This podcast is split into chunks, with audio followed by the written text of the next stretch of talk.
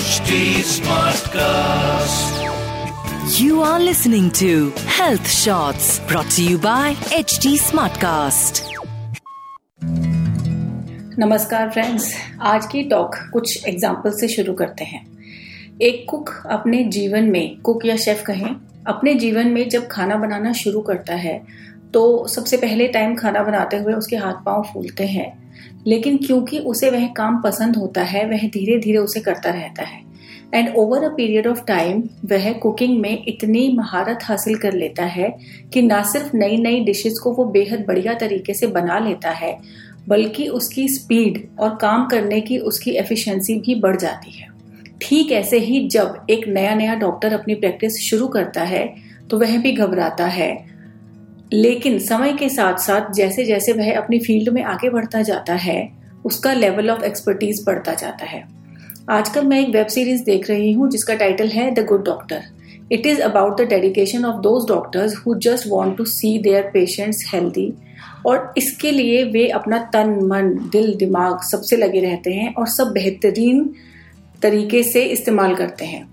And I am amaze कि उसमें कितनी सुंदरता से दिखाया गया है कि डॉक्टर्स पेशेंट्स की ज़िंदगी बचाने के लिए कितने पैशनेटली एंड डेडिकेटेडली अपना काम करते हैं। हमारे यहाँ कहा जाता है कि बच्चे को पैदा करने से ज़्यादा बड़ी तपस्या उसे पालना होती है। मैं सोचती हूँ कि केवल बच्चे पालना ही नहीं, बल्कि एक शादी को प्यार से अंडरस्टैंडिंग से, समर्पण और रिस्पॉन्सिबिलिटी के साथ ढंग से निभा पाना भी तो एक तपस्या ही है। So, through the examples I have given, we see that not only at our professional fronts but also in our personal lives, inevitably we perform penance और austerity. अनिवार्य रूप से हम सभी तपस्या कर ही रहे होते हैं जिसमें हमें अपने काम के समय के अनुसार संयम भी रखना पड़ता है और ज़रूरत पड़ने पर एफिशिएंटली एंड पेशेंटली लोगों से डील भी करना पड़ता है this justifies the topic of today's podcast which is inevitability of penance for all at professional as well as personal level. जिसे हिंदी में कहा जाएगा पेशेवर और व्यक्तिगत स्तर पर सभी के लिए तपस्या की अनिवार्यता। फ्रेंड्स, पिछले हफ़्ते में पॉडकास्ट रिकॉर्ड नहीं कर पाई थी क्योंकि मुझे मध्य प्रदेश में जबलपुर के पास कुंडलपुर एक जगह है। वहाँ पूरे भारत से आए टेंथ और ट्वेल्थ के बच्चों को अवार्ड देने के लिए एज ए चीफ गेस्ट बुलाया गया था।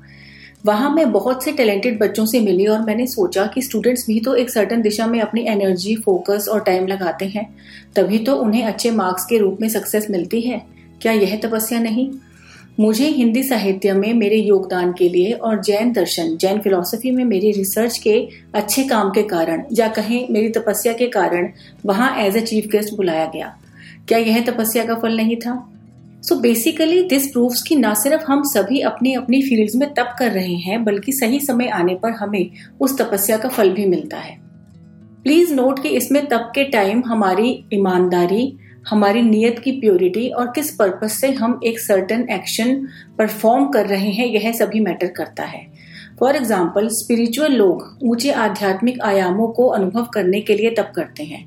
एक बिजनेसमैन पैसे कमाने के लिए और लोगों को एम्प्लॉयमेंट देने के लिए और जो वो प्रोडक्ट जनरेट कर रहा है, वो लोगों के लिए कितना यूजफुल है, उसकी इंटेंट से वो मेहनत करता है। एक सिंगर बेहतरीन आवाज़ में अच्छे से अच्छा सुर लगा पाए, इसलिए तब करता है। इससे मुझे एक और एग्ज़ाम्पल याद आ गया।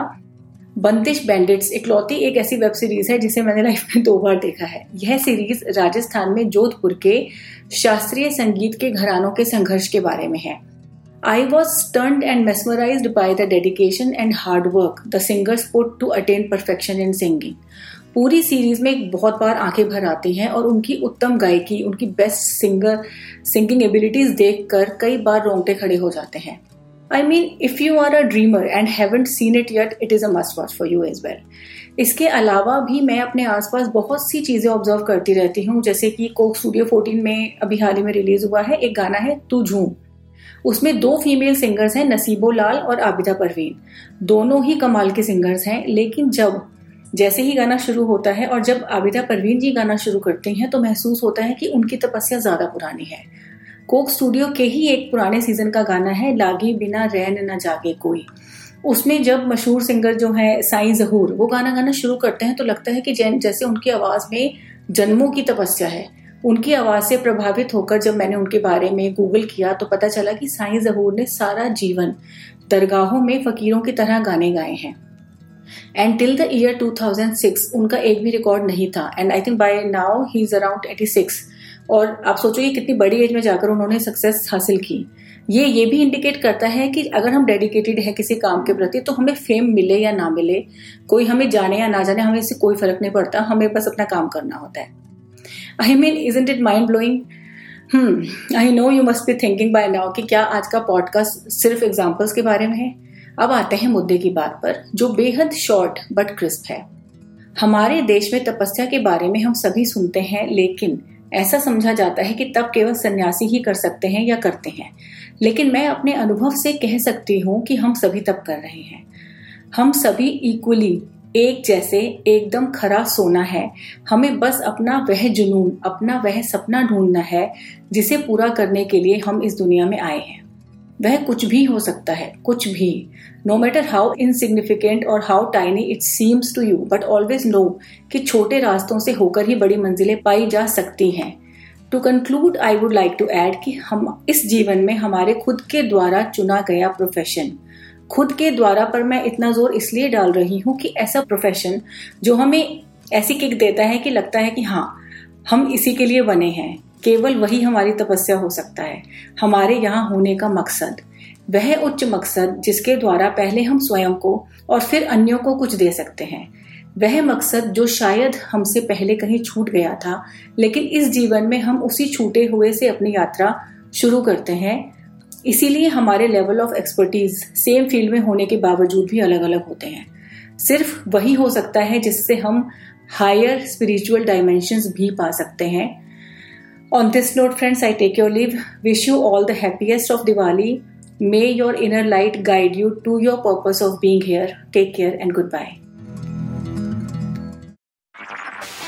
You were listening to Health Shots brought to you by HT Smartcast. HT Smartcast.